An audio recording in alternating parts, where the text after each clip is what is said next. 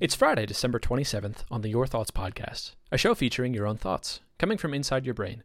I'm your host, Christian Jenko. Today's prompt is What would someone who cared about you want you to do? Enjoy the next two minutes of your thoughts.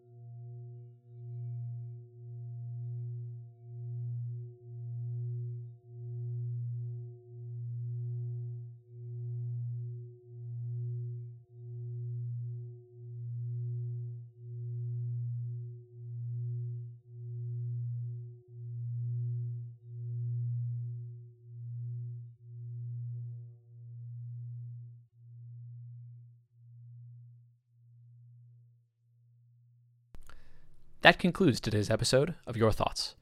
Today's episode is sponsored by Doctors. Doctors, body mechanics. To share what you thought on today's episode, or to send in a suggested prompt, visit our website at yourthoughts.fm.